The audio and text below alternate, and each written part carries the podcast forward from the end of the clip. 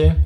Ja som si na ďalšie vydanie podcastu zavolal Roba Chovanculiaka, ktorý je ekonóm a bavili sme sa, alebo hovoril som v predchádzajúcom podcaste o transakčných nákladoch a, Robo je odborník na, na transakčné náklady a, a rôzne iné ekonomické témy, takže a verím, že sa dozvieme niečo zaujímavé a, budeme sa baviť aj o sharing economy. Veľa ľudí aj pod mojimi blogmi aj teda sme zistili, že to je širší trend úplne nechápe, že čo je tá sharing economy a že prečo, prečo niekto chce v tej sharing economy peniaze, že či to mhm. nie je o zdieľaní zadarmo a tak ďalej.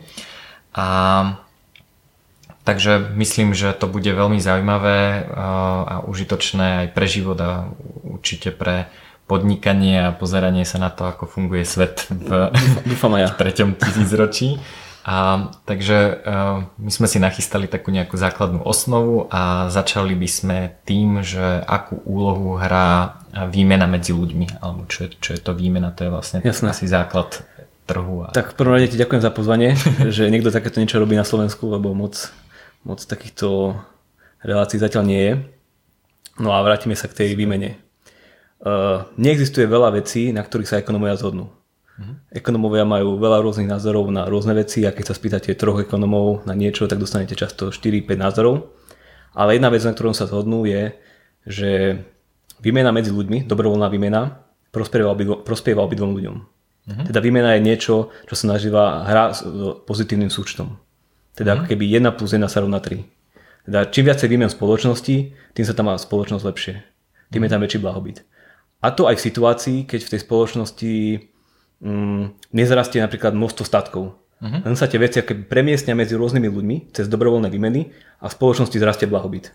Uh-huh. To je akože podľa mňa niečo celkom úžasné, ale niečo zaujímavé, čo stojí za to sa nejak nad tým zamyslieť. Uh-huh. Že máme rovnaké množstvo statkov, služieb, všetkoho iba sa to proste povymenia medzi ľuďmi a zarastie blahobyt, že tí mm-hmm. sú šťastnejší. To je niečo, čo je dobrovoľne výmena a veľmi dôležitý koncept v ekonomii. Mm-hmm. Ľuďom to znie ako také celkom jasné, že obidvaja sa majú lepšie, keď je to dobrovoľná výmena, ale je to naozaj niečo veľmi dôležité v ekonomii. Mm-hmm.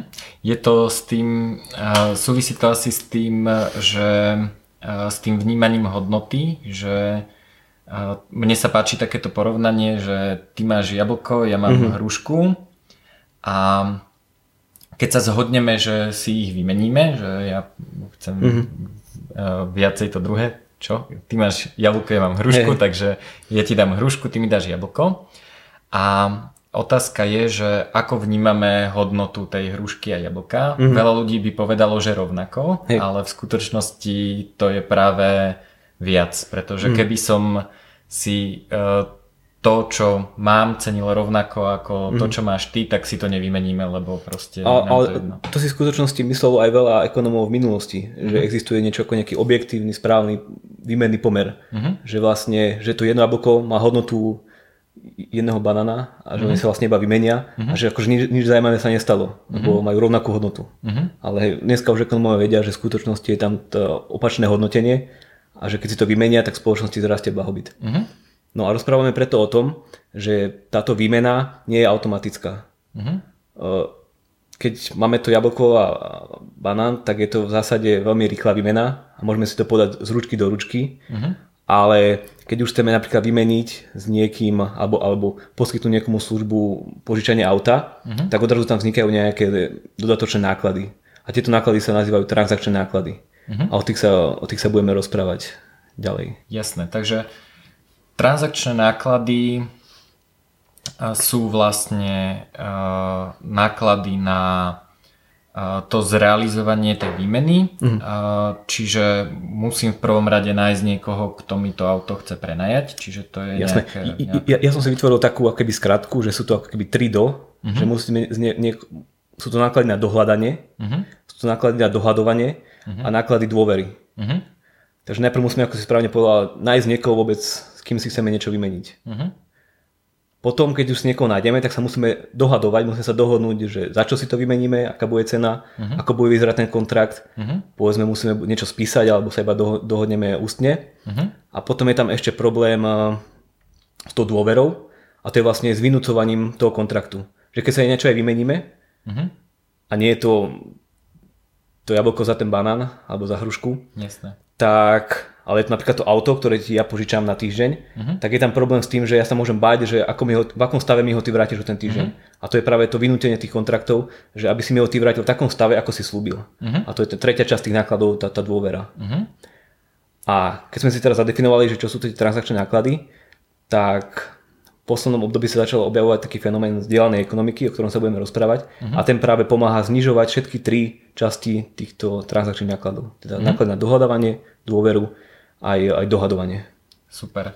A ja by som začal možno takými tradičnejšími formami znižovania transakčných nákladov. A, a bavili sme sa o tom, že napríklad bežný, bežný spôsob je firma. A firma je organizácia, kde a, sú tie vzťahy nejakým spôsobom predohodnuté, čiže keď mám a ja neviem, programátora, ktorý je u mňa zamestnaný, tak sa nemusím pred každým projektom alebo pred každým dňom dohadovať, že za akých podmienok, kedy príde do práce, čiže to dohadovanie je nižšie. Je jasné, že, že má mať nejaký výstup a keď ten výstup nedodáva, tak sa niečo stane, asi teda dostane výpoveď alebo sa s ním niekto porozpráva. Tak? A čiže a, a nemusím, nemusím dohľadávať vlastne, mm. lebo ho raz zamestnám a, a A nemusí sa dohadovať každý deň. každý deň presne tak. A, a máš dôveru, že tam príde aj zajtra, aj keď, keď si mu to presne explicitne nepovedal, že zajtra tam musíš prísť. Hej. Ale pravdepodobne tam bude.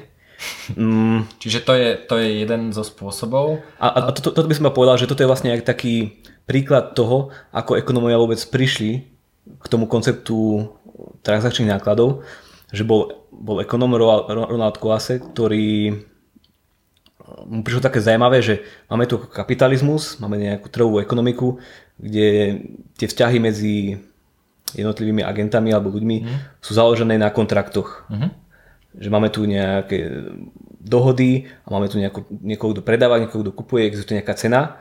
A všimol si, že prečo toto isté neplatí aj medzi, ako si práve, Vo vnútri vo vnútri firmy, firmy. Že existujú niečo ako keby nejaké socialistické ostrovy. Hej, že firma, firma je taký malý socializmus, kde je nejaký jeden eh, panovník, diktátor, ktorý rozdáva úlohy a tresta tých, čo neurobili správnu vec a odmenuje tých, čo urobili eh, dobre, tí, čo vykonali svoju prácu dobre. Tak to bolo zaujímavé, že prečo existujú takéto ostrovy socializmy, ostrovy socializmu v rámci toho oceánu trhovej ekonomiky. Mhm. A odpoveď bola práve tie transakčné náklady. Mhm. Že, že, že bolo by to veľmi nákladné každý deň dohľadávať nejakého programátora, ktorý, ktorý vykoná presne tú úlohu, ktorú potrebuješ a, a, a bolo by tam to riziko, že sa zajtra, zajtra možno, že nenájdeš, ale budeš potrebovať niečo spraviť, niečo nakodiť. A práve tá firma zabezpečuje to, že sa tie transakčné náklady pomohli, pomohli znižiť. Mhm. A transakčné náklady znižuje množstvo iných vecí, napríklad už len, ja neviem, portál s inzerátmi, nejaký online bazár, a možno staré, staré noviny s inzerátmi je vlastne Jasné, jasné. zjednodušuje dohľadanie, čiže tých spôsobov, ako tie transakčné náklady znížiť je veľa. A, ďal, ďalšia vec je, a, bavili sme sa o tom, že štát má funkciu znižovania transakčných nákladov. Tá úloha štátu tam je asi vo viacerých podobách. Jasné. Tak to je, Tak štát v prvom rade by mal definovať vlastnícke práva, čo je veľmi dôležitý predpoklad toho, že si niečo môžeme vymeniť, alebo, alebo môže dosť nejakej transakcii. Uh-huh. Lebo ja, ak ja neverím, že to jablko vlastníš ty, tak ja si ho môžem myslieť, že si ho môžeme tak zobrať, že vôbec nemusíme niečo vymeniť. uh-huh. Ale keď e, máme tu nejakého agenta, ktorý, ktorý vynúcuje to tvoje právo k tomu tvojmu jablku, uh-huh. tak ja jediný spôsob, ako ho môžem získať, je, že ti niečo ponúknem za to. Uh-huh. Niečo iné. A to vlastne akéby znižuje tie transakčné náklady, že, Mhm. že si niečo vymeníme. Mm, taktiež štát rôznymi reguláciami sa snaží vytvárať nejaké normy toho, ako niektoré služby a statky musia vyzerať. Uh-huh. Že ja keď si kúpujem nejakú komplexnejšiu službu od teba, napríklad, e, ja neviem, e, nejaké ubytovanie v hoteli, tak viem, že mm, štát nejak zagarantoval nejaké regulácie, čo všetko ty musí splniť a ja viem, že keď prídem do hotela, tak bude tam ten pohár na stole a bude tam vešiak v skrini a toto je tiež ako nejaký spôsob znižovania transakčných nákladov. Uh-huh. Že znižuje tú, tú, tú informačnú asymetriu. Uh-huh. A teraz budeme sa o tom rozprávať, že či to je jediný spôsob, a že či je to dneska optimálny spôsob znižovania transakčných nákladov. Jasne. Že sú nejaké alternatívy k tomuto spôsobu. Hej, čiže, ale to môže byť aj pri jednoduchých službách, hej, že, uh, že keď si kúp, kúpim v obchode jogurt, tak asi viem, že nezomriem, keď ho zjem. Uh-huh. Aj keď uh, tiež teda je otázka, že či toto je správny spôsob, že či nejaký štát no, má určovať. On, on, určil, on určil nejaké pravidlá Hej. práve za, alebo ospravedlnením toho, alebo ospravedlnil si to tak, že sa snaží znižovať tú informačnú asymetriu. Uh-huh. Ale samozrejme, že aj keby toto štát nerobil, tak ten predajca jogurtov by pravdepodobne chcel, aby zákazníci si ho kupovali častejšie ako jedenkrát. A toto je tiež nejaký taký ako iný alternatívny mechanizmus, ako zabezpečovať a ako znižovať transakčné náklady. Teda v tomto, príklade, v tomto prípade je to značka nejakého jogurtu a nejaká reputácia tej značky. A to, tieto mechanizmy alebo tieto spôsoby práve zdieľaná ekonomika pomohla ako keby škálovať na veľké množstvo ďalších služieb a statkov uh-huh. v celej spoločnosti.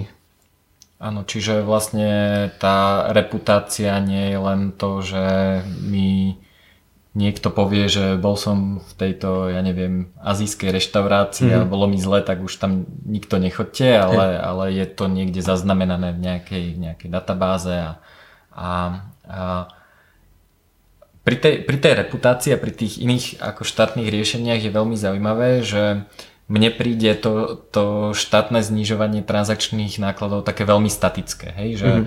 otvorím si reštauráciu, príde mi tam hygienická kontrola a potom už vlastne dúfajú, že tie isté hygienické štandardy splňam a hej. ak mi nepríde kontrola najbližších 5 rokov, tak v zásade uh, som OK. Uh-huh.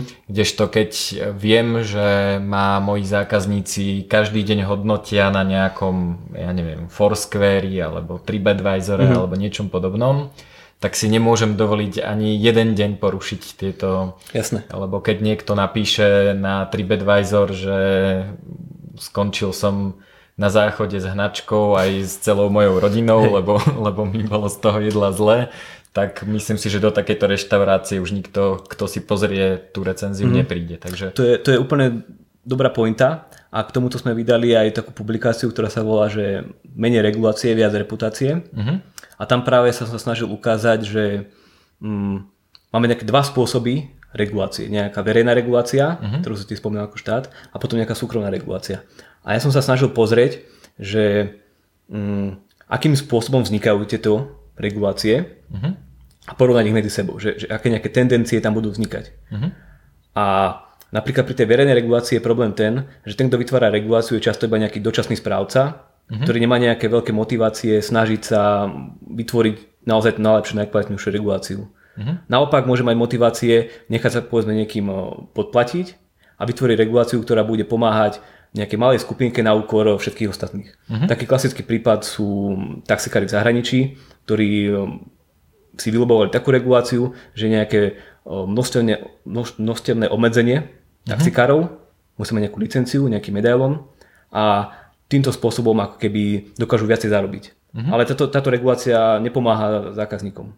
Naopak e, vlastník e, platformy vzdielanej ekonomiky, môžeme sa rozprávať teraz konkrétne napríklad o Uberi, uh-huh. on, chce, on keď vytvára nejakú reguláciu, tak on je vlastník kapitálovej hodnoty, on nie je iba dočasný správca uh-huh. a on naozaj sa musí snažiť vytvoriť také regulácie, m, mm, ktoré budú pomáhať všetkým tým účastníkom, uh-huh. ktoré budú nejak maximalizovať hodnotu tej platformy, lebo, lebo on uh, musí vytvoriť také prostredie, kde sa budú cítiť bezpečne zákazníci, uh-huh a zároveň také prostredie, kde budú chcieť o, nejakí jazdci pracovať. Mm-hmm.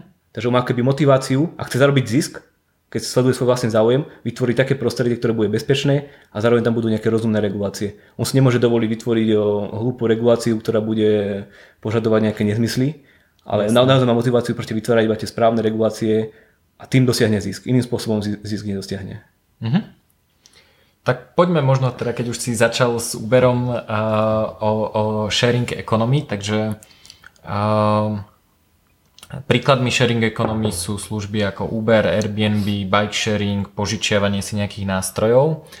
A veľa ľudí teda, keď tam vidí to slovičko sharing alebo zdieľanie, tak si myslí, že to je uh, niečo, čo by malo byť zadarmo, hej, že mm. ja mhm. niečo niekomu zdieľam, pretože mám prebytok a rozhodol som sa to zdieľať zadarmo, čo môže byť ten prípad, mm-hmm. ale, ale myslím, že to slovičko ekonomika zase hovorí, že, že, je to, že je to možno trošku inak. Takže poďme si možno najprv mm-hmm. zadefinovať, že čo, čo je sharing ekonomia, vzdielaná ekonomika. Hej, uh, vytváranie definície to je také ako keby pomerne triky biznis, že každý si môže vytvoriť definíciu, akú sám chce a, a nejaká definícia sa nejak spontánne ujme a tá, sa bude používať. Áno, áno. A naozaj niektorí ľudia si predstavujú... Hlavne, e, prepáč, hlavne keď uh, ten koncept pred, predbieha tú definíciu, že sharing economy vlastne začal existovať skôr ako mm. niekto začal hovoriť, že sa to volá zdieľaná ekonomika. Tak to väčšinou býva, no, že najprv niečo vznikne, až potom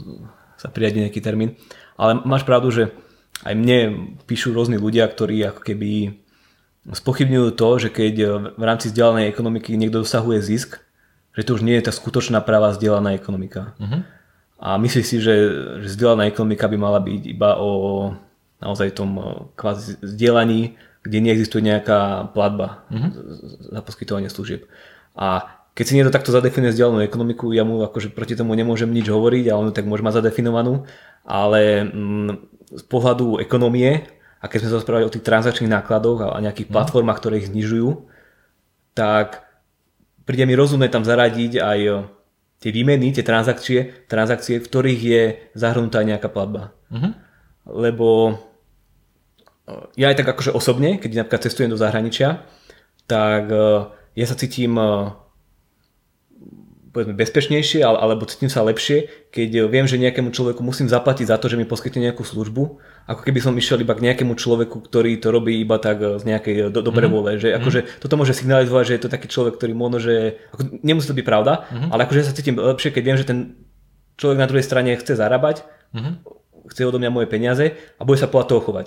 Mm-hmm. Že, že nestane sa, že teraz mi to zruší, alebo mi povie, alebo, alebo mi dá nejaký veľmi zlý gauč, alebo niečo podobné. Hej. Ale keď mu zaplatím, tak viem, že on má motiváciu poskytnúť mi nejakú protislužbu. Mm-hmm. Takže v tomto, v tomto nevidím nič zlé.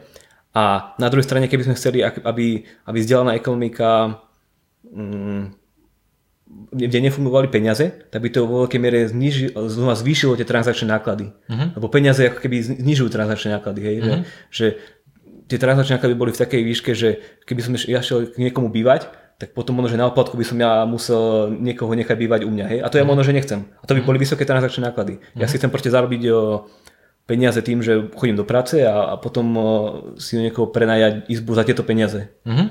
Takže, takže tá predstava, že vzdelaná ekonomika bez peňazí uh-huh. by znamenala, že by to bola vzdelaná ekonomika, kde by boli vyššie transakčné náklady ako, ako sú dneska. Jasné. To je zaujímavé, to ma nenapadlo. Hey, a potom sú také príklady, že hovoria o Uberi, že to nie je skutočne vzdielanie, lebo mm, Uber má nejaký algoritmus, ktorý generuje cenu Uh-huh. Podľa toho, ako sa vyvíja dopyt ponuka, uh-huh. je to ich vymysel, ten algoritmus, je to to, čo akože oni priniesli do toho biznisu. Uh-huh. A veľa ľuďom sa to akože nezdá, že to nie je vzdelaná ekonomika, lebo sú tam tie peniaze za prvé a za druhé, že aj nemôžu si ani tú cenu určiť. Uh-huh. Že, že to je daná ako nejak, z nejakého centra. Uh-huh. A ja akože súhlasím, že Uber je do veľkej miery centralizovaný, ale táto centralizovanosť, to, že si nemôžete vy, vy, vy dohadovať cenu, to práve znižuje tie transakčné náklady. Uh-huh. Že, že keď ja som v meste, ja nechcem eh, stráviť nejaký čas dohadovaním sa ceny s nejakým eh, tam človekom, ktorý sedí v aute a, a vymýšľať, že teraz či pôjdem za 5 alebo za 6 eur. Ja sa sem proste kliknúť a hneď ísť. Mm-hmm. Lebo to je proste akoby taký vieš, typ... vieš, že je úplne jedno, ktorý vodič príde a... Pre, presne, presne, rovnako. presne, že ako, ja, ja si nechcem ani ako nejak môcť vyberať medzi vodičmi, ja chcem, aby mi pridelil Uber, aby ten človek bol preverený Uberom, mm-hmm. to on robí, on preveruje tých vodičov a chcem, aby mal dobrú reputáciu. Mm-hmm. A to je ako takýto typ služby prepravy v meste.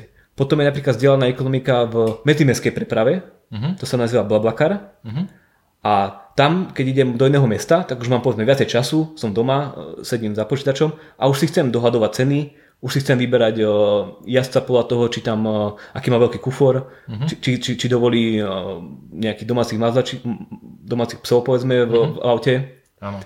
A toto si chcem akože vyberať. Lebo tuto tie transakčné náklady mi tak moc nevedia, lebo mám viacej času, som doma mm-hmm. za kompom.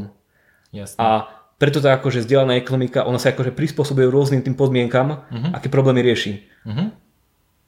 Takže ako, ako rieši teda tie jednotlivé transakčné náklady? Čiže uh, väčšinou uh, dohľadanie mi vyrieši nejaká aplikácia mm-hmm. alebo mi v tom veľmi intenzívne pomôže. Hej, mm-hmm. že pri Airbnb, kde si môžem prenajať izbu alebo nejaké ubytovanie, uh, dám otázku, že chcem ísť do napadol ma Berlín, ale tam, tam Airbnb zakázali, takže uh, tak chcem ísť uh, do, ja neviem, do Londýna. Uh-huh. A takže zadám, že odkedy dokedy chcem ísť do Londýna, uh, aké, v akej cene asi chcem ubytovanie, v ktorej uh-huh. asi oblasti a on mi ukáže tie ubytovania, o ktorých vie, že nie sú obsadené uh-huh. a čiže tak mi vlastne zjednoduší to dohľadávanie, lebo nemusím uh, na, napríklad pri, na tom pri, pri príklade Blablakár, uh, predtým ako fungoval Blablakár existovali rôzne Facebookové, Facebookové mhm. skupiny, uh-huh. hej, že napríklad Bratislava, Praha Jasne. A to bolo také, že scrolloval som po facebookovej skupine, e, našiel som človeka, ktorý ide cca v tom čase, kedy mm-hmm. chcem ísť ja, napísal som, či, či má ešte voľné, on, on mi odpísal, že už nemá voľné, o hodinu neskôr, Jasne. ako som sa ho opýtal mm-hmm. a proste tie transakčné náklady boli veľké, ako mm-hmm. reálne, že to, to, to nie je nejaký ako teoretický, ekonomický jasne. koncept, to je veľ, veľmi praktický. A čiže... ono, ešte lepšie, keď to porovnáme akože oproti tomu, ešte pred Facebookom, že si, uh-huh. predstav si človek, že príde do Londýna, uh-huh. má vo vačku nejaký obnos peňazí a je si istý, že v tom Londýne je XY ľudí, ktorí majú práve voľnú izbu, uh-huh. boli by ochotní prenajať tú izbu za to množstvo peňazí, ktoré má vo vačku uh-huh. a že prebieha by tam tá dobrovoľná výmena, uh-huh. že by obidva sa mali lepšie. Uh-huh. Ale dôvod, prečo sa nenajdu, je to, že o sebe proste jednoducho nevedia. Hej, že, že, tie, vy, že vy, vy, je ťažké náklady. chodiť po Londýne a pýtať hey, sa hey, okolo idúcich, či nemajú hey, voľnú izbu za 30 libier. Takže presne toto, akože tá vzdialená ekonomika výrazne pomohla uh-huh. znižiť tieto náklady Čiže to je, to je dohľadanie, a potom dohoda. A väčšinou to dohadovanie funguje tiež v rámci tej platformy, sú tam nejaké dané pravidlá, uh-huh. že typu, že, a, že aké auto ti príde, v akej kvalite. Napríklad Uber, myslím, reguluje, že aké staré auta. 10 rokov môžeme maximálne. Áno potom človek musí mať minimálne 3 roky vodický preukaz. Uh-huh. Nemôže mať eh, zápis v trestnom registri. Uh-huh.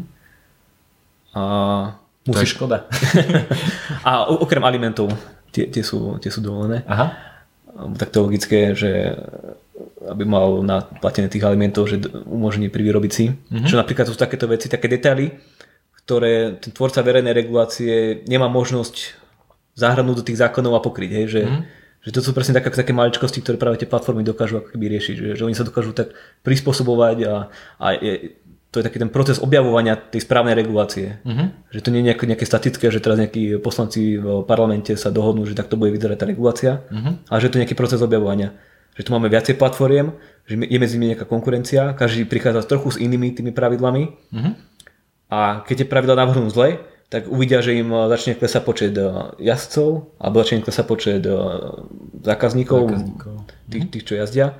A práve toto je dôležitá spätná väzba, ktorú práve ten zákonodárca nemá. Hej, on si napíše reguláciu a teraz tam ostane už na veky a, uh-huh. a není ako nejaká šanca ju reálne zmeniť. A práve toto robí tá vzdialená ekonomika, že vytvára taký ten proces dynamického objavovania, že, že je to, ako hovorí, dynamický proces a, a, a, a, a je tam tá spätná väzba, to je veľmi uh-huh. dôležité.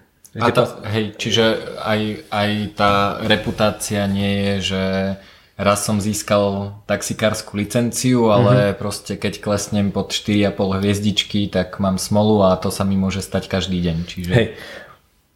To je veľmi ďalšia dôležitá vec, že vlastne tie platformy boli motivované prichádzať s nejakými ďalšími riešeniami a oni sú motivované, aby tie ich riešenia naozaj fungovali. Mm-hmm.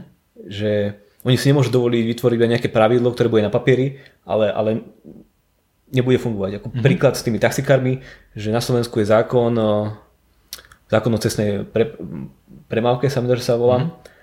A on tvrdí, že taxikár musí mať vždy umiestnený taxameter tak, aby ho zákazník videl a vždy musí ísť najkračšou možnou trasou a musí mať ten taxameter pustený. Mm-hmm. A keď toto neurobí, tak môže čeliť pokute mm-hmm. a ten zákazník ho môže ísť udať na nejaký inšpektorát. Uh-huh. A tu je akože napísané zákonne, znie to akože pekne, všetci by sme chceli, aby to tak bolo a vidíme v realite, že to tak proste v skutočnosti nie je. Uh-huh. A to ten zákonodárca akože on nejak nemusí riešiť. On si to proste napísal, že takto to je, takto by to bolo krásne vo svete, uh-huh. ale on znova čeli ako keby tým transakčným nákladom, že on si môže niečo akože vymyslieť, ale nebude to vynúcované. Uh-huh. A toto, a to, toto, je to drahé vynútiť, presne, je to drahé, že ten zákazník, keď už s tým taxikárom niekde sa dostane, tak teraz sa mu nechce strepať niekde inde aj nahlasiť a zistovať si jeho číslo a, a vyplňať tlačiva, akože to, to je celkom akože obťažný proces. A toto si presne tie platformy nemôžu dovoliť. Mm-hmm. Oni musia zabezpečiť, že tie ich pravidla budú naozaj fungovať mm-hmm a preto prišli napríklad s tými reputačnými mechanizmami, ktorí to robia online, veľmi jednoducho, stačí, stačí tlačiť jedno tlačítko, keď ste neboli spokojní, jednu hviezdičku a, a je to vybavené. Mm-hmm. Oni vedia, že tí zákazníci sú akoby leniví a museli prísť niečím takým jednoduchým, aby boli tí zákazníci ochotní poskytovať tú spätnú väzbu. A to mm-hmm. sú práve napríklad tieto, tieto reputácie. Takže to, je taký, to, to je taký ďalší rozdiel medzi tou verejnou a súkromnou reguláciou. Mm-hmm. Že tá verejná si môžu dovoliť proste niečo napísať a kašľú na to ale na tej súkromnej regulácii tie platformy si to nemôžu dovoliť. A je to, je to, mne sa páči to, čo si povedal, že je to vlastne proces objavovania, že, že to nie je, že reguláciu niekto vymyslí a schváli, ale že uh-huh. sa stále nejakým spôsobom upravuje a, a prispôsobuje realite. Je tam ten proces ako mm, pokusu o milu, že nie každý príde hneď s tým správnym mixom regulácií a pravidel. Uh-huh ale ten, kto príde s nesprávnymi, tak ten eh, v hre skončí a, ďalší budú lepší. To, to, je, to je veľmi dôležité. Hej. Dobre, čiže uh, znižovanie transakčných nákladov na, uh, na dohodu mm-hmm. a, a vlastne dôvera, tam je, tam je vlastne znižovanie nákladov na to, že čo sa stane, keď niečo nebude v poriadku. To je napríklad mm-hmm. tento reputačný systém. A napríklad Uber robí aj také, že že keď vodič ide zlou trasou, tak mi napríklad vráti peniaze, lebo mm-hmm. vlastne vidí, akou trasou ide. Stalo sa mi, že ubytovateľ v Airbnb mi v deň pred zrušil mm-hmm. ubytovanie, tak Airbnb mi vlastne nielen, že vrátili peniaze, oni mi myslím ešte dali nejaký kredit navyše mm-hmm. za, za to, že že je to problém, čiže vlastne uh, je, tam, je tam jasné, že, že čo, sa, čo sa stane, keď niektorá strana nesplní tú mm-hmm. dohodu alebo ju nespl, nesplní úplne. Takže, takže... A, a oni prišli akože mostnú veci, čo, ktoré sú akoby také ťažké, hneď viditeľné na, na, na prvý pohľad. Napríklad uh, Uber aj poistuje svojich jazdcov. Mm-hmm. Aj Airbnb, ubyto, presne tak, Airbnb poistuje. A to si akože... Mm, si to porovnáme s tým verejným poskytovateľom regulácie, že by teraz nejaký eh, štát vás akože poisťoval, čo akože je mhm. nepredstaviteľné. Alebo napríklad Airbnb robil takú vec, že ja teraz neviem, či prvým 100 eh, tisíc svojim zákazníkom poskytol detektor dymu, dymu. Mm-hmm. že akorát by sa cítili bezpečne a to akože všetko zadarmo. Mm-hmm. Alebo Airbnb robí takú vec, že oni sa snažili prísť na to, ako vytvoriť tú dô, spomínanú dôveru, teraz sa rozprávame mm-hmm. o dôvere, medzi tým, čo sa chce ísť niekde ubytovať a medzi hostiteľom. Mm-hmm. A pracovali s rôznymi nastaveniami prvého, formulármi prvého kontaktu. Mm-hmm.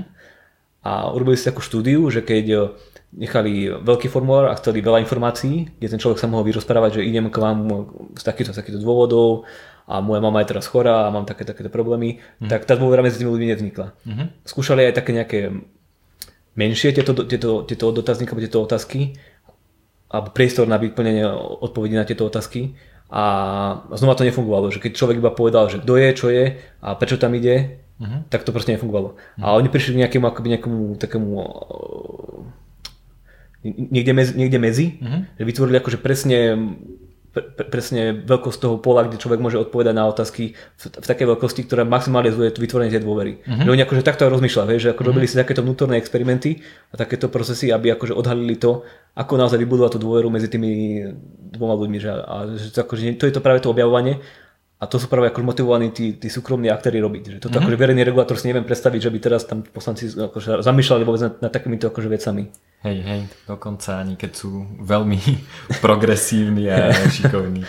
A, dobre, a ešte čo sa týka toho, že, že veľa ľudí hovorí, že, že sharing economy je vlastne konkurencia k tým tradičným službám, napríklad Uber versus taxikári sa takáto taký konflikt sa odohral vo veľmi veľa mestách sveta.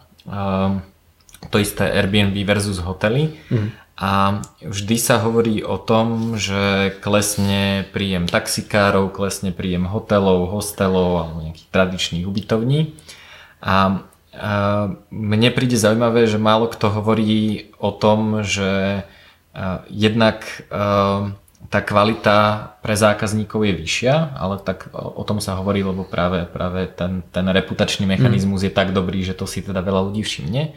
Ale málo ľudí hovorí o tom, že E, síce taxikárom klesne príjem, ale množstvu ľudí, ktorý, ktorým by sa nejaký dodatočný príjem zišiel a majú auto, zase príjem stupne. Že, mm-hmm.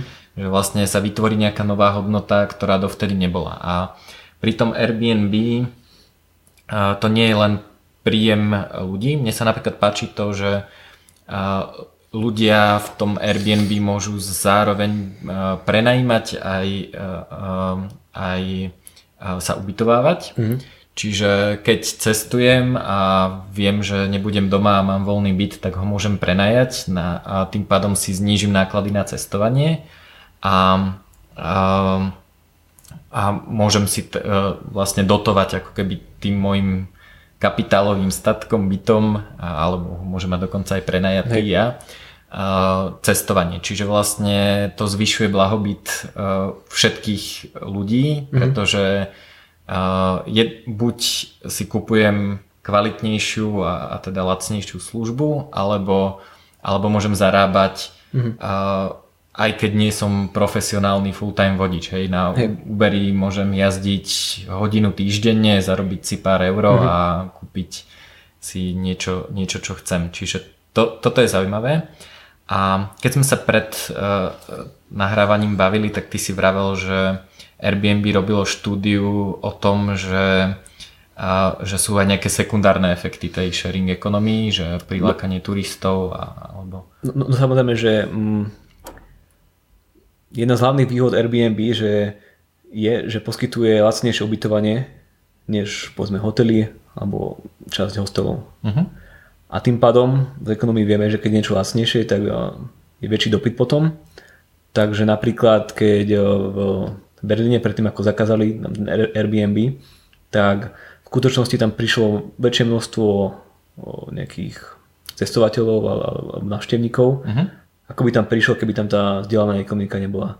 A títo ľudia práve v tom mieste nejak viacej utratia peniaze a práve toto môže pomôcť tej lokálnej ekonomike takými sekundárnymi efektami, že sa nemôžeme pozerať iba na taký ten prvotný efekt, uh-huh. že nejaké hotely stratia nejaké uh-huh. svoje príjmy ale že tam je nejaký druhotný efekt, že nejakí dodatoční ľudia, ktorí prenajmajú tie byty, tak oni získajú, ako si hovoril. Uh-huh. A plus tí ľudia, ktorí tam prídu navyše, ktorí by tam inak neprišli, bo sú určite takí ľudia, tak tí tvoria akože čisté, či, čistý o, nejaký príjem. príjem navyše pre, pre tú lokálnu ekonomiku. Uh-huh. Ja by som však ako ešte povedal, že on, on je pravda, že vzdialená ekonomika niektorým ľuďom môže znižiť príjem, hej. Uh-huh. Takým tradičným biznisom, ako napríklad tie hotely uh-huh. alebo tie taxikári. Ale v zásade je to ako úplne to isté, ako keď eh, kedy si boli, ja neviem, chovateľia koní a mali veľké stajne uh-huh. a teraz prišiel niekto šialený, čo začal vyrábať auta, tak uh-huh. tiež týmto ľuďom ako keby pokleslo príjem a veľká časť z nich stratila prácu, uh-huh. ale dneska akože nad týmito ľuďmi ako neplačeme, lebo vieme, že ten progres nám priniesol, priniesol tie auta. Uh-huh. A toto je akože niečo podobné. A tie autá priniesli Hej. množstvo nových pracovných Jasne. miest od servisov až mm. výrobné fabriky a Hej. tak ďalej. Takže ako, toto je ako veľmi tak akoby zjednodušujúce sa pozerať iba na to, že niekto stráca, uh-huh. ale tam veľa ľudí, ktorých získava a ako sme sa rozprávali, ako tá vzdialená ekonomika prináša viacej eh, dobrovoľných výmen a to vždycky ako keby je dobre pre tú celú spoločnosť, lebo rastie ten blahobyt. Uh-huh. A Dobre, bavili sme sa o Uberi, Airbnb, aká ešte je zdieľaná ekonomika. Ja som spomínal bike sharing, ktorý mm-hmm. funguje aj u nás. U nás v Bratislave teda konkrétne funguje White Bikes, ktorý je dokonca zadarmo. A... Si to skúšal? Áno, no ja Hej? som vášnivý Ja, ja, používateľ. ja som to iba videl, ešte som to, ešte som to neskúšal. Musíš, uh, musíš sa zaregistrovať a musia ti vysvetliť, ako sa zamyká, odomýka Mhm. mm-hmm. bicykel a nejaké základné pravidlá, takže máš nejaký Hej. náklad na vstup do toho systému a potom môžeš, Mhm. mm-hmm. môžeš jazdiť. A v zahraničí fungujú aj komerčné bike sharing služby. V Čechách fungujú napríklad Rekola, to je Mhm. mm-hmm. taký, taký princíp tiež podobný, že máš apku, nájdeš si najbližší bicykel, prídeš k nemu, odomkneš a niekde ho potom Mhm. mm-hmm. zamkneš. A, a mne sa to páči. A, je, je to zaujímavé, že, že ja to používam aj napriek tomu, že mám bicykel, lebo, lebo Môžeš niekedy nechať. som, niekedy som v centre bez bicykla a chcem sa niekde presunúť, tak proste odomknem white bike a, a idem a niekde ho zase nechám a nemusím sa o neho starať ďalej. A, takisto Uber, hej, že mám auto, ale zistil som, že keď idem do centra, tak je lacnejšie ísť Uberom, lebo nemusím parkovať. A keď som naozaj v centrovatom centre, tak Hej. tam stojí parkovanie aj 5 eur na hodinu a to mám cestu tam a A naspäť. to sú práve také ako ďalšie benefity, napríklad Uberu. Ekonomovia to, nazýva, ekonomovia to nazývajú, že externality alebo pozitívne externality. Mhm. Že už sú dneska štúdie, ktoré ukazujú, že tam, kde je Uber, je, sa zlepšila dopravná situácia a zápchy Mhm. a taktiež pokleslo znečistenie. Hej, že to sú také, také ďalšie sekundárne veci, že, Mhm. že ako hovoríš ty, že ľudia proste namiesto toho, aby zaplnili miesto svojimi autami, Mhm. tak začali využívať práve toto keby zdieľané auta Mhm. A miesto je proste voľnejšie a lepšie sa tam povedzme dýcha. V zahraničí funguje aj Uber Pool, neviem či, mm-hmm. či si o tom počul. A Počul to, je, to je vlastne to, že ja som to napríklad používal uh, uh, medzi uh, LA a Pasadenou, čo je tak, tá, taká uh, väčšia mestská oblasť by som povedal, ale mm-hmm. ako príklad uh, aplikovaný na Bratislavu je, že chcem ísť, ja neviem, uh, z Bratislavy do Senca a je hlúposť, keď chcem ísť sám sedieť v tom aute ja a vodič, pretože tam musím ísť, on teda uh, zo Senca asi ne, nebude mať ďalšieho vodiča, lebo Uber tam nefunguje, ale keby bol, tak musí zháňať lokálneho, lokálneho klienta. A ono to funguje tak, že poviem, že chcem jedno sedadlo v aute, zadám tak ako pri klasickom Uberi, kde ma majú vyzdvihnúť a kde ma majú vyložiť ale počítam s tým, že on cestou ešte môže zobrať ďalších ľudí tak, aby mm. to auto zaplnil a tým pádom vlastne sa dosiahne to, že v tom jednom aute je naozaj 5 ľudí, teda vodič a 4 zákazníci a pre všetkých zákazníkov je to lacnejšie, ako keby si zobrali samotné auto mm. A vodič zarobí viac, ako keby a, ma bral iba mňa ako zákazníka, Hej. lebo má peniaze od, od 4 zákazníkov. A čiže je to pre mňa lacnejšie, vodič zarobí viac a samozrejme životné prostredie tiež, mm-hmm. aj, aj teda a, zápchy, a, zápchy sa znížia, emisie sa znížia, lebo, lebo to, tá jazda je mm-hmm. využitá naplno. Takže to je napríklad taký ďalší príklad toho, že že kam sa ešte dá posunúť e, to zdieľanie. A to je tiež zase transakčný náklad, lebo uh, ja sa môžem dohodnúť, že vyjdem pred dom a pýtam sa, že halo, nejde niekto do senca a, mm-hmm. a objednám si to auto, ale toto vlastne ten Uber vyrieši za mňa. Uh, jasné, teraz uh, napríklad Google má aplikáciu Waze, čo pre, mm-hmm. poznáš. Poznám. A oni spustili cez túto aplikáciu možnosť zdieľania aut. Aha, to som nevedel. No, to je proste nová, funguje zatiaľ v San Francisku. Uh-huh.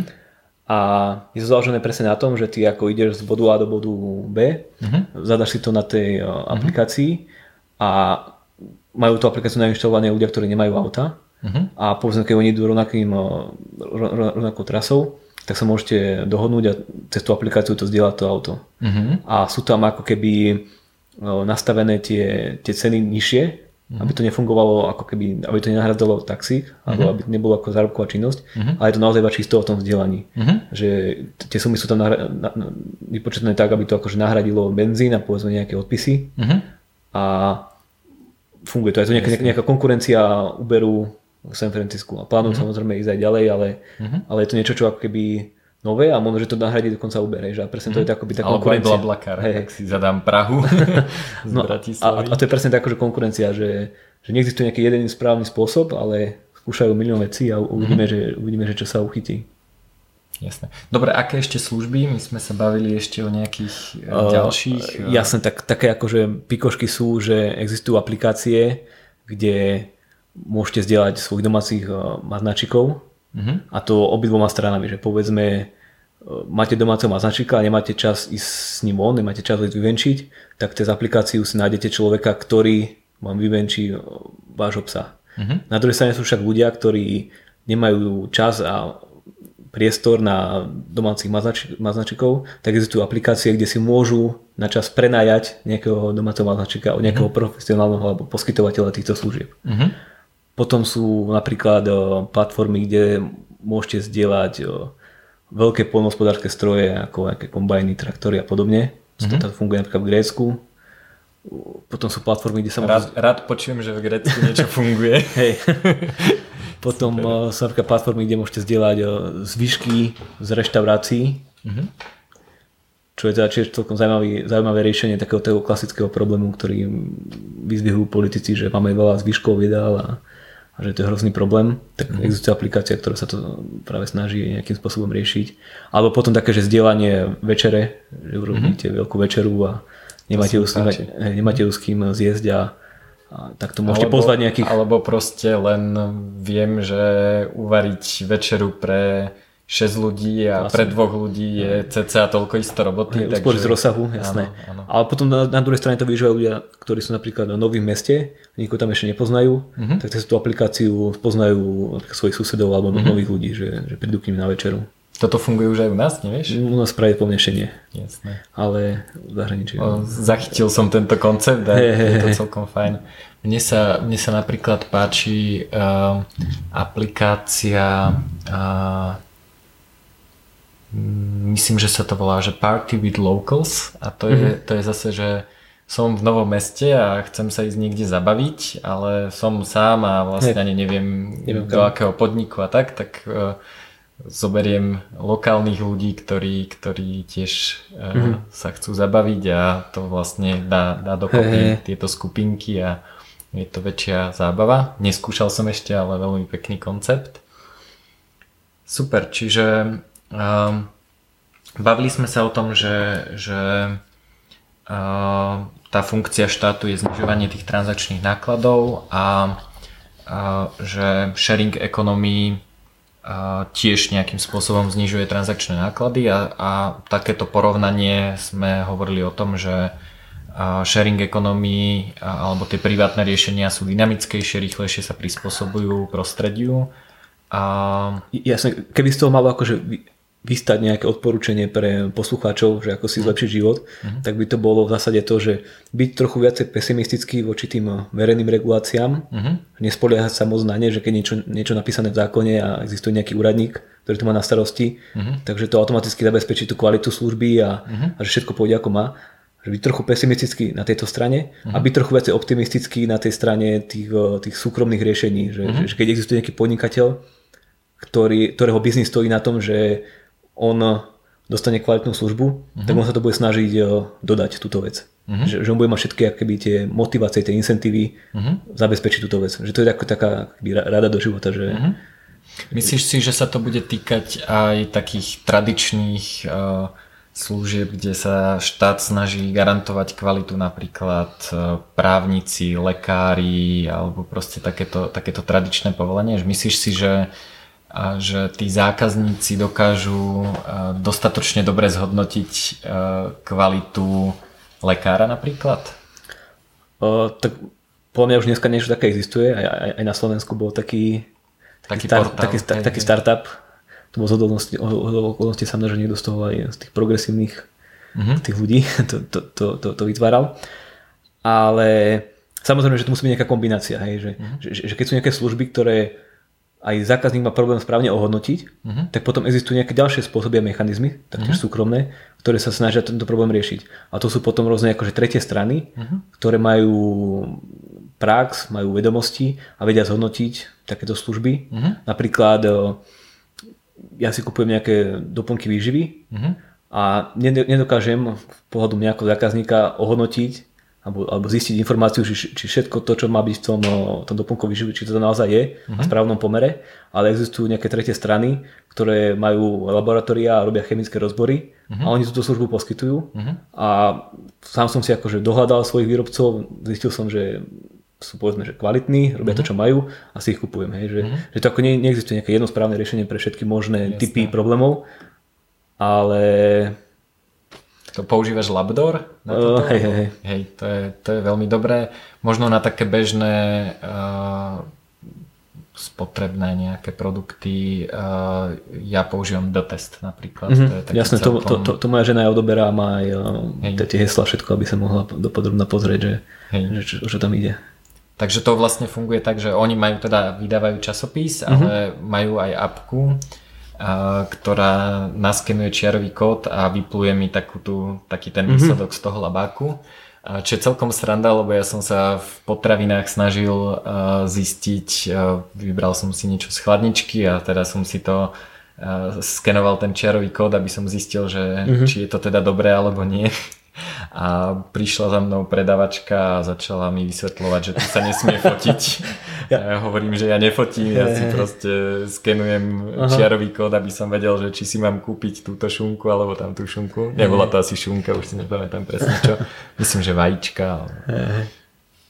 Takže, eh, takže áno, že, že sú aj takéto uh, napríklad hodnotenie reštaurácie je, mm-hmm. je veľmi nízke hodnotenie, alebo teda tá, tá nízka garancia kvality je, že prešlo to hygienou a teda mm-hmm. hygiena mi to dovolí mať otvorené. Ale potom sú množstva služieb online napiek až po hey. Michelinovské hviezdičky, ktoré nejakým spôsobom e, tú, mm-hmm. tú kvalitu ohodnocujú a, a tá reštaurácia hviezdičky môže získať, ale môže ich aj veľmi rýchlo stratiť. Hey. Takže, takže je zaujímavé, že tých privátnych riešení je veľa a, a nemusia byť úplne na prv... Uh, lebo uh, chcem povedať to, že veľmi často je ten problém, že ľudia hľadajú tie súkromné riešenia také, ktoré sú podobné tým verejným riešeniam. Mm-hmm. Hej? Že oni si myslia, že dobre, tak keď chceme riešiť kvalitu reštaurácií, tak asi môže existovať ja neviem, privátne združenie reštaurácií, ktoré bude robiť hygienickú kontrolu. Mm-hmm. Ale v podstate to môže fungovať aj úplne inak. Môže to, byť, môže to byť na báze te, tých dynamických recenzií mm-hmm. Foursquare, TripAdvisor, môže to fungovať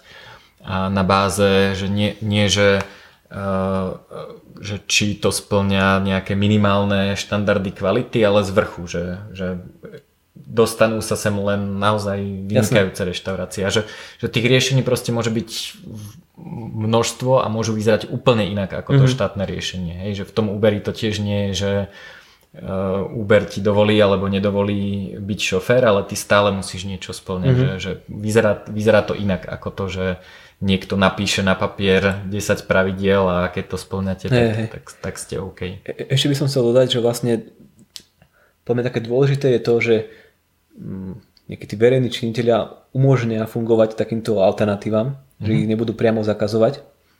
A podľa mňa taký keby úplne najlepší spôsob, ako sa postaviť k tejto problematike je, že um, umožniť nejaký opt-out alebo nejaké vylúčenie sa z verejnej regulácií, ktoré mm-hmm. sa mhm. verejne prizná. Mm-hmm.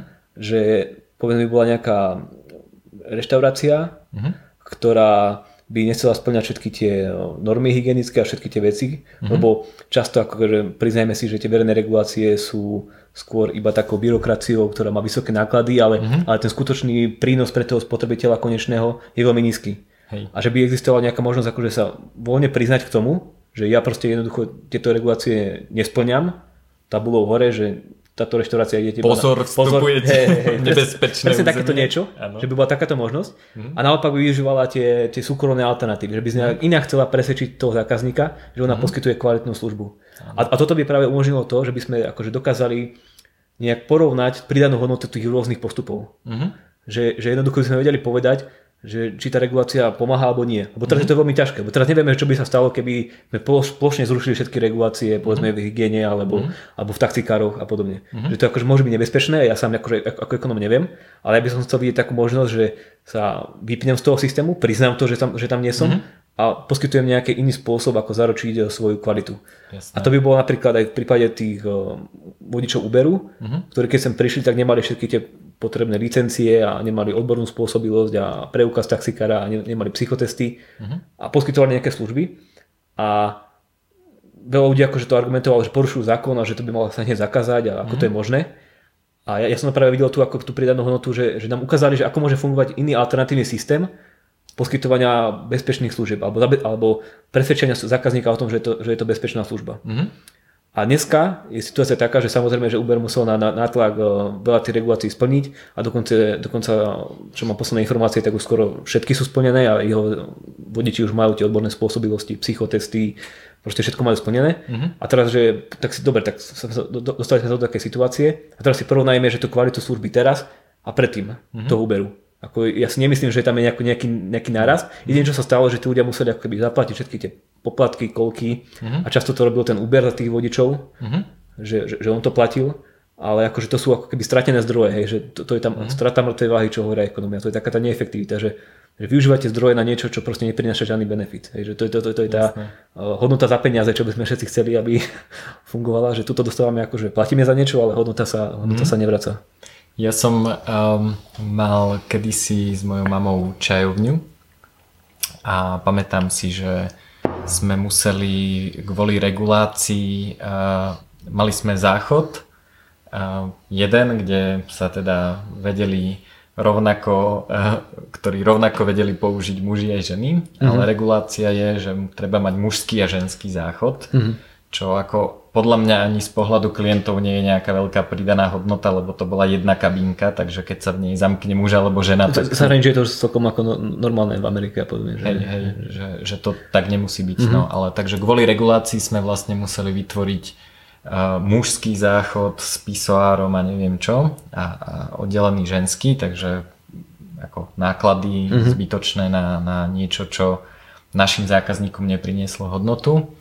A potom sme dostali pokutu uh, za to, že sme nepoužívali homologizovanú váhu, keď sme predávali čaje.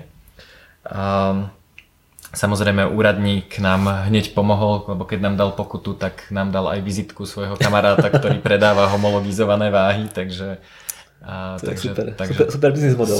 Super, super biznis model a Takže e, čo bolo zaujímavé, lebo my keď sme predali 100 gramov čaju, tak sme aj na tej nehomologizovanej váhe vždy navážili 105 alebo koľko, mm-hmm. lebo proste sme chceli hey. um, radšej, radšej teda sme spravili chybu my na tej správnej strane a mm-hmm. dali zákazníkovi viac ako, ako hey. menej, takže tiež uh, homologizovaná váha zákazníkovi nepriniesla žiadnu hodnotu, len, mm. Len sme teda museli minúť ďalšie, ďalšie peniaze na, na niečo, čo je úplne zbytočné. Čiže ono to je také, že lebo veľ, veľmi často ľudia hovoria, že to sú nejaké minimálne požiadavky a že kto nesplní ani minimálne požiadavky, tak nemá právo existovať. Mm-hmm. A e, málo kto si uvedomuje, že tie minimálne požiadavky sú často nezmyselné, že proste mm-hmm. na veľa vecí sú, uh, sú úplne mimo, že, nie, že nie, nie sú, neprinášajú tomu zákazníkovi. A, a on, on, on, ono je to ako, že nejak aj v čase vyvíja, že, že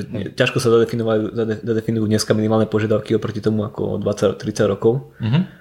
A veľa ľudí má také, také predstavy utkvené, že keď keď niečo by nebolo v tej regulácii, že by tam nebolo tak vymenované, čo všetko človek musí mať v, uh-huh. v nejakej prevádzke, uh-huh. takže by to jednoducho tí podnikatelia nerobili, vieš, že, uh-huh. že si predstavujú taký ten nejaký kapitalizmus z 18. storočia, že by tam, neviem, že aj boli nebezpečné ostne a, a podobné veci, Jasne. že ako samotný ja, podnikateľ. Ja som myslel, že nebezpečné ostne v hipsterských kaviarniach sú práve, že pridaná hodnota. že to, je, to, pozor. to je teraz cool. Dobre, a ešte taký, taká zaujímavá e, téma je crowdfunding, čo je vlastne nejaký spôsob zbierania alebo skladania sa na, na nejaké projekty, ktoré by firmy same možno nevedeli ufinancovať a zároveň je to taký celkom pekný feedback mechanizmus tvoj kolega Ďuro Karpiš tak napríklad mm-hmm. vydával knihu, že spravil kampaň na startovači českom, kde povedal, že potrebuje nejaké peniaze na vydanie knihy, ľudia sa mu vyzbierali a tým pádom teda si predobjednali knihu, zároveň prejavili záujem, že, že, um, že si tú knihu chcú prečítať, čiže Ďuro rovno vedel, že má zmysel tú knihu mm-hmm. dopísať, aj keď on už asi mal napísanú vtedy, keď to spúšťal viac menej. Už, už sa iba, aby som povedal, odpisoval, že vymazávali sa strany a zmenšovala sa. Už bol ten opačný proces. Že... Áno, áno. Takže, takže uh, nie je to len o tom, že ľudia sa uh, vyzbierajú, ale, ale zároveň je to aj nejaká predčasná signalizácia mm-hmm. z mhm. toho trhu, že... Je to taký marketingový prieskum. No, aj marke, marketingový prieskum, alebo aj trhový, nie? No. market prieskum Hej. možno. A a veľa týchto platformiem funguje tak, že keď sa nedosiahne ten minimálny cieľ, tak sa tým ľuďom tie peniaze vrátia. Čiže mm. je to vlastne pre tých ľudí sa znižuje to riziko. Ja som si teraz všimol, že sa takto robí aj crowdfunding a firiem, že firmy vlastne vydávajú akcie a predávajú ich mm-hmm. úplne verejnosti. Ono to fungovalo veľmi dobre v prvých takých bitcoinových trhoch. Tam to fungovalo vlastne prvý, e, prvé, prvé takéto firmy boli, alebo medzi prvými boli firmy, ktoré potrebovali vyzbierať peniaze na lampy na pestovanie trávy v Amerike, bola to anonimná firma a potrebovali mhm. kapitál na to, že potrebujeme teda zaplatiť tie Hej. tú hydropóniu a proste všetky tie lampy a tak ďalej a dividendy platili z tej, z tej predanej mm-hmm. trávy, ktorú a, čiže vlastne, vlastne mohol som si kúpiť anonymne podiel v, vo firme, ktorá produkovala marihuanu a predávala ju ľuďom, čo je celkom zaujímavý podľa mňa princíp. A, a takisto boli napríklad farmy na organické pomaranče a citróny. A, takisto zase tiež potrebovali nakúpiť nejaké stroje, zasadiť to a tak ďalej a potom vyplácali z výnosu. Takže toto je podľa mňa taký zaujímavý princíp, lebo uh, taký úplne zase extrémny protipol je, keď sa na investora hrá štát, že štát si povie, že poďme investovať do startupov mm-hmm. a ako založme fond inovácií a fond neviem čoho a a tieto štátne peniaze vlastne e, sa dostanú k tým podnikateľom, ale nie je tam zase to, že, e, že niekomu ten biznis model dáva zmysel. Že je, mm-hmm. to, je to teda, teda niekomu dáva zmysel, dáva zmysel tomu úradníkovi, ktorý, ktorý tú dotáciu schválil, ale nedáva to zmysel tisíc ľuďom, ktorí by na to dali svoje peniaze. Čiže... To, to je klasický problém, že keď niekto míňa cudzie peniaze, tak nemíňa ich tak opatrne a tak si nerobí taký ten prieskum a, a či naozaj tomu verí tomu biznisu, ale často je to, často je to také buď, buď povedzme skorumpované, ale, alebo, alebo je to robené tak, že kúpme Však... to, prečo nie. Áno, skúšame. Ako určite, že keď, keď, sa, keď, keď nejaký startup získa peniaze cez DAO, cez ten uh-huh. financovanie tým DAVom, uh-huh. tak to má aj nejakú informačnú hodnotu, že keď mu naozaj verí množstvo ľudí, ktorí sú ochotní dať peniaze na stôl uh-huh. a ukázať svoje preferencie tým, že do toho investujú, tak to je podľa mňa akože celkom do, dobrá akože informačná hodnota o tom, že ten projekt e, môže mať e, zmysel v budúcnosti. Mm-hmm. Ale keď to iba úradník nejakým spôsobom iba vybere mm-hmm. z nejakého košika, či už s tým, že mu niečo stačí do vačku alebo nie, tak, tak tá informačná hodnota tam určite, určite nie je. Mm-hmm. Uh, myslím, že teraz Indiegogo spúšťa vlastne platformu na takéto uh, financovanie mm. davom, takže nie je to už len teda bitcoinový black market, Jasné, ale, ale začína to byť teda veľmi, veľmi populárne a je to, je to teda reálna vec, ktorá sa deje aj na iné firmy ako pestovanie čohokoľvek. Ja keď som sa zaujímal o crowdfunding, tak som sa zaujímal predovšetkým z toho pohľadu financovania verejných statkov, uh-huh. ale narazil som aj nejaké články a papery o tomto financovaní firiem alebo vydávanie dlhopisov cez ten crowdfunding. Uh-huh.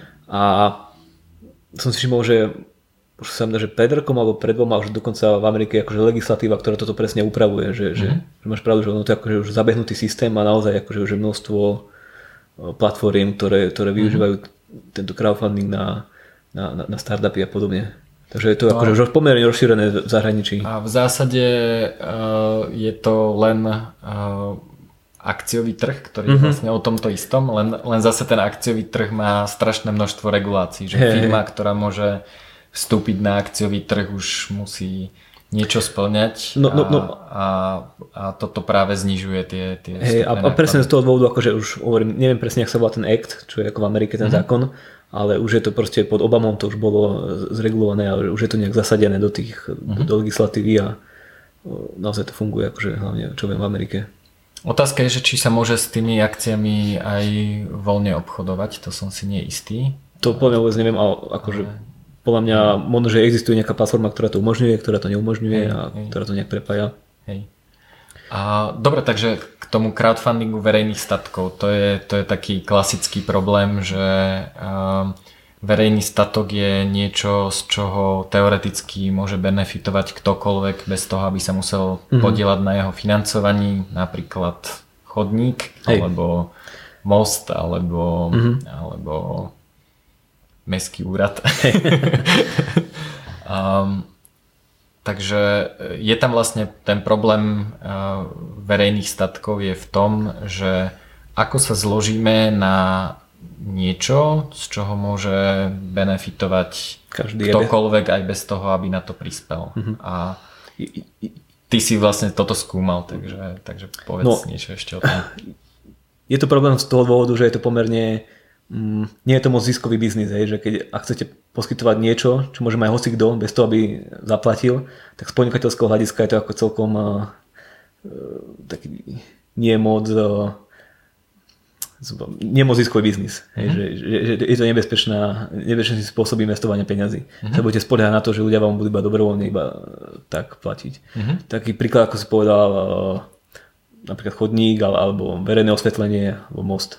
Uh-huh. Také klasické prípady, že keď ja teraz postavím túto lampu vedľa vás, tak a, a, to, všetci budete z nej benefitovať v skutočnosti, tak uh-huh. budem ťažko od vás uh, nejak vás čaržovať, nejak, nejak pýtať peniaze. Uh-huh. A práve toto do určitej miery, nechcem povedať, že to vyriešil, uh-huh. ale do určitej miery pomáha riešiť crowdfunding. Uh-huh. A to z takých, my, sme ako analyzovali tri dôvody, prečo tomu tak je. Uh-huh. Tak jeden z nich je spomínané transakčné náklady, uh-huh. ktoré sa tu znova ukazujú, že vlastne tá crowdfundingová platforma umožňuje ľuďom, ktorým bude nejaký ten statok prospievať, povedzme tá verejná lampa nejakej mm. ulici, umožňuje sa jednoducho stretnúť virtuálne na tej platforme, odkomunikovať, že o čo ide, prečo to je super, prečo to potrebujeme a umožňuje veľmi jednoducho keby prispieť a zaplatiť. Taktiež mm. umožňuje vidieť, že koľko ľudí už ostatných prispelo. Uh-huh. To všetko keby znižuje tie transakčné náklady, ktoré by boli enormné, keby, keby sme si uh-huh. chceli predstaviť, že by sa to dialo, ja neviem, že by sme sa teraz e, stretli v nejakej, e, v nejakej jednej miestnosti a tam by sme ukazovali, že teraz zaplatím toľko to a koľko to máme dokopy a, uh-huh. podobne. Že, že Predstavil to... som si domovú schôdzu. Ne, domovú a... schôdzu, to som chcel povedať, ale... Takže toto je ako jeden ten, jedna tá časť, že znižuje uh-huh. transakčné náklady vo veľkej miere. Potom je tam druhý nejaký mechanizmus, ktorým pomáha riešiť problém verejných statkov a to je to, čo si už ty spomínal, že vlastne že, že ak sa neprekročí nejaký prach, nejaký, nejaký mm-hmm. threshold, tak všetky tie peniaze sa vrátia. Mm-hmm. A to je akože pomerne veľmi dôležité, lebo pri probléme verejných statkov je problém ten, že často ľudia by aj prispeli, keby vedeli, že niečo za to na, za oplatku dostanú. Mm-hmm. V teórii hier sa to volajú, že, že nechcú byť suckers. Nechcú byť tí, čo proste prispejú a nakoniec ani nič nedostanú a tie ich príspevky prepadnú. Uh-huh. A že to je akože veľký problém. Uh-huh. Že ľudia by akože boli ochotní sa zložiť, ale chcú mať istotu, že aj všetci ostatní sa zložia. Uh-huh. A ak sa nezložia, tak nech, nech sa mi môj príspevok vráti. Uh-huh. A toto práve ten crowdfunding, to sa volá, že threshold pledge systém, že on, on akože umožňuje akoby sa zaviazať, že ak sa nás nezloží dosť, tak si peniaze sa vám vrátia. Uh-huh. A to ako keby trochu do, do určitej miery rieši ten problém čierneho pasažiera. Uh-huh. A potom je tam tretí mechanizmus a to sú tzv. selektívne incentívy alebo nejaké zjednodušené nejaké odmeny pre tých, čo prispeli. Uh-huh. Že povedzme, že niekto sa rozhodne prispieť e, na most, ty si hovoril tvoj príklad s mostom uh-huh. cez nejaké železničné pre, priecestie. priecestie a napríklad odmena by mohla byť taká, že každý, kto prispel na 50 dolarov, by mal na tom moste nejakú svoju dosku so svojím menom a nejakým uh-huh. svojim odkazom. Uh-huh. A že toto je ako spôsob, ako obdarovať toho, kto prispel. Selektívny, selektívny incentív, že selektívne vybereme a odmeníme iba tých, čo prispeli. Uh-huh. Že aj týmto neprispel bude môcť využívať ten, ten, ten most, most ale nebude tam jeho meno. A, a nebude tam jeho meno. Uh-huh. A toto je práve ďalšia, ako taká tretia vec, čo akože ponúka ten crowdfunding, že umožňuje takúto možnosť a to motivuje... Toto bol konkrétne nejaký most v Rotterdame, tuším, presne, tak to presne. spravili, mm, že, pre, preto to že, spomínam. tam, že tam boli mená, mená ľudí, ktorí prispeli. Mm-hmm. Ale taký príkladov je akože množstvo. V, v New Yorku chcú postaviť nejaký uh, veľký bazén na East River, uh-huh. ktorý sa bude sám čistiť uh-huh. a tam tiež ponúkajú, že tento príspevok bude mať tehličku na tom bazéne so svojím menom uh-huh. a jednu tehličku dostane domov. Uh-huh. A, a množstvo takýchto akože druhov selektívnych incentívov, uh-huh. ktoré znova motivujú toho černého pasažiera, že nebuď černý pasažier uh-huh. a pomôcť, pom, pom, pomôž spoločnej veci uh-huh. financovať nejaký verejný statok. Uh-huh. Je, napríklad mne sa veľmi páčilo, uh, uh, existuje uh, taký uh, tak, uh, crowdfunding umenia, uh, napríklad verejná socha, to je celkom zaujímavé, že ja som niekoľko, niekoľko takýchto sôch podporil, jedna bola v Londýne, kde robili uh, v telefónnych búdkach nejaké, nejaké také malby, také dosť dosť zaujímavé a tam bol zase ten incentív, že dostanem nejaký unikátny print mm-hmm. fotky toho diela alebo teda niečo od toho umelca a je to zase limitovaná edícia, ktorá má sama o sebe hodnotu, aj, aj trhovú, pretože je to dostane to len tých, ja neviem, 200 ľudí, ktorí na to prispelo, čiže Ehm, sa vytvorí vlastne ako keby aj dodatočná hodnota, ktorá mm-hmm. viem, že to má, že je toho nejaký limitovaný počet. Mám automaticky nejakú spomienku na to, hej, že keď sa tam pôjdem pozrieť a uvidím to, tak môžem doma ukázať, že však toto som ja financovala, mm-hmm. tak čiže ono je to veľmi pekné a, a môže podľa mňa hodnota tých jednotlivých incentív byť v nejakom momente aj vyššia ako ten môj príspevok na to. Mm-hmm. Hej, že, že môže to byť aj reálna investícia. Hej, mm-hmm. že, že keď pomôžem spolufinancovať album nejakej kapely a dostanem za to nejaké, nejakú super platňu, ktorú, mm-hmm. ktorú nikto iný nedostane a nikdy ju nevytlačia, Hej. tak potom ako o 10 rokov, ak bude tá platňa úspešná, tak na eBay ju môžem aj mhm. predať. Mm. Že, že to je celkom zaujímavé, že, že ten incentív môže naberať na hodnote, čo je tiež celkom, celkom fajn. To je pravda, že sa to podobá už na ten uh, crowdfunding, kde sa vlastne kupujú akcie a mm-hmm. že, že, to má nejakú akéby nejakú dlhodobú hodnotu, ktorá môže ešte sa zvyšovať. Samozrejme je tam aj veľké riziko, lebo veľmi často sú to Eh, nápady, niekto dostane nápad, že chce niečo spraviť a ten výsledok je potom taký dosť mm. pochybný. Eh, crowdfunding kampane veľmi často meškajú, takže to je, to, to je zase ďalšia vec. Eh, my sme sa pred natáčaním bavili, že ľudia pomerne dosť podceňujú niektoré náklady. Mm-hmm. Myslím si, že napríklad výrobcovia hardveru veľmi často podceňujú to, že koľko to reálne mhm. trvá vyrobiť v tej čínskej továrni. Myslia si, že tisíc kusov nejakej elektroniky, že to teda niekto len tam nasype správne kovy a súčiastky, stlačí batón a o týždeň výjdu zmontované e, teda výsledky a ono to tak v skutočnosti nie je. Čiže sú projekty, ktoré meškajú to, rok, dva úplne v pohode. To máš pravdu, že to je ako keby, čo som pozeral nejaký empirický výskum, tak toto je ako keby hlavný problém toho crowdfundingu, že veľa ľudí sa bálo, že tam bude taký problém, že, že, že tam budú nejaké klamlivé kampane. Uh-huh. Že, že nedodajú to, čo majú a že chcú iba získať peniaze a povedzme utiecť. Hej. Uh-huh. Ale akože ten výskum odhadol, že toto nie je vôbec skoro problém, uh-huh. že to je úplne minimum takýchto kampaní a že problém je skôr to meškanie, že je to uh-huh. pol roka, rok e, meškanie. Ja som si teraz kúpil bohatstvo národov, uh-huh. čo vydávajú v Čechách a čiže už majú prvé meškanie. Uh-huh. Nestihnú to do Vianoc, ale tak po, po, pošlu nejakú kartičku aspoň. A ešte niečo som chcel povedať, zabudol som čo. Ja, že môžeme ešte spomenúť nejaké príklady toho crowdfundingu, keď pomohol financovať verejné statky, lebo to je mm-hmm. ako celkom také zaujímavé, že ano.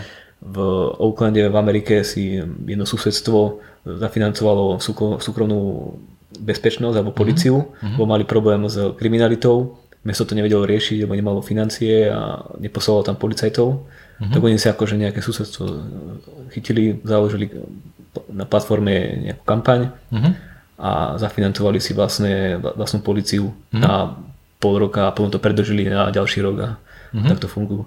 Alebo teraz na Ukrajine sa financuje cez crowdfunding e, povedzme, že ukrajinská armáda alebo nejaká výzbroj pre ukrajinskú armádu. Mm-hmm. Lebo tam tiež mali problém s tým, že verejné financie moc nesmerovali týmto smerom na Ukrajine a tí ich vojaci nemali dostatočnú výzbroj, tak tam financujú, ja neviem, rôzne dela, výzbroj pre snajperov a, mm-hmm. a polné nemocnice a podobne. No a, taká posledná vec, že ty si písal veľmi zaujímavý člán, možno aj sériu článkov mm-hmm. o školách v slamoch, ktoré boli tiež financované rodičmi, sú to súkromné školy.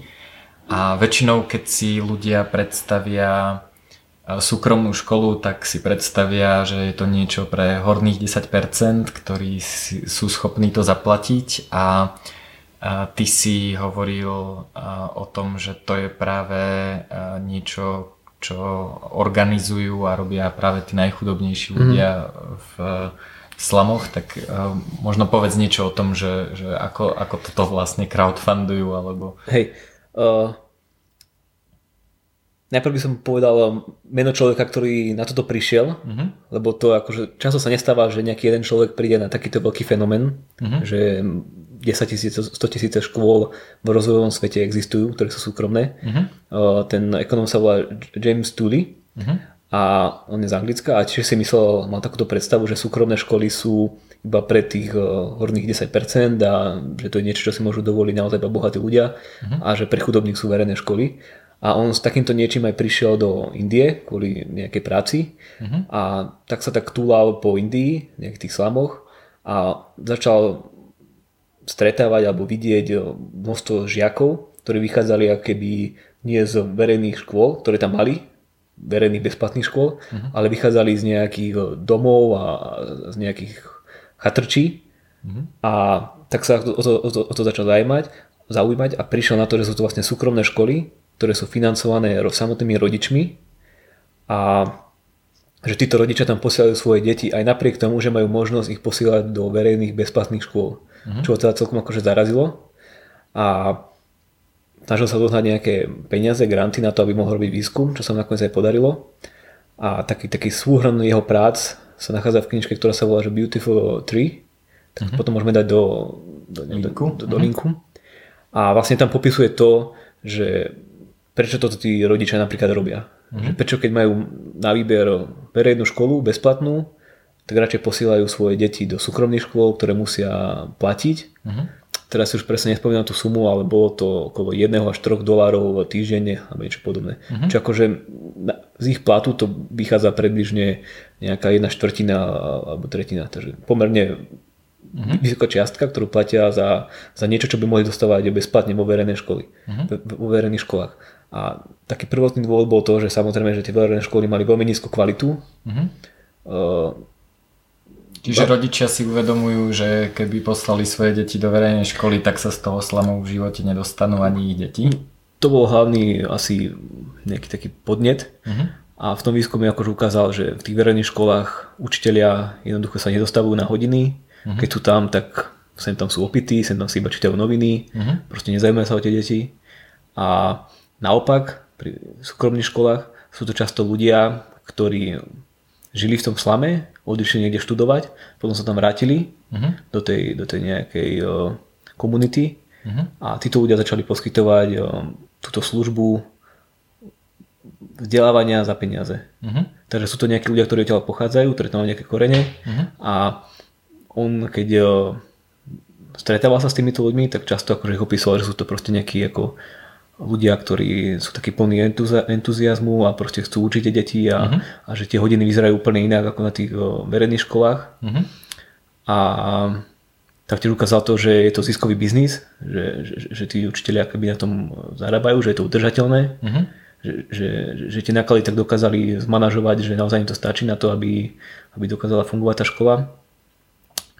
A potom robil samozrejme, že aj nejaké kvantitatívne výskumy a ukázal, že mm, tie deti v súkromných školách dosahujú lepšie výsledky uh-huh. ako tie deti v verejných školách, čo sa teda dalo očakávať, akože na základe jeho skúseností, ale vždy to lepšie mať podporené datami. Uh-huh. Takže existuje množstvo paperov od tohto ekonóma. Ešte uh, si tam tuším spomínal v tom článku, že uh, tam majú aj taký drobný sociálny program pre rodičov, ktorí naozaj si to nemôžu dovoliť, že tá škola vlastne vezme nejakých, a, a, nejaké deti aj zadarmo. A hlavne aj deti, ktoré nemajú rodičov, bo aj mm. takéto deti sú tam, mm-hmm. tak vždycky tvorí nejaká časť z celkových tých žiakov školy takíto buď extrémne chudobní žiaci, mm-hmm. alebo žiaci, ktorí nemajú vôbec rodičov. Mm-hmm. A toto akože zaujímavé na tom to, že to je akoby nejaký jeden fenomén, ktorý, ktorý na, na, na ktorý narazil v nejakej časti Indii, mm-hmm. ale že je to fenomén, ktorý funguje naprieč celou Indiou, fenomén, mm-hmm. ktorý potom neskôr objavil vo veľmi chudobných afrických krajinách, mm-hmm. potom ho objavil dokonca aj v Číne mm-hmm.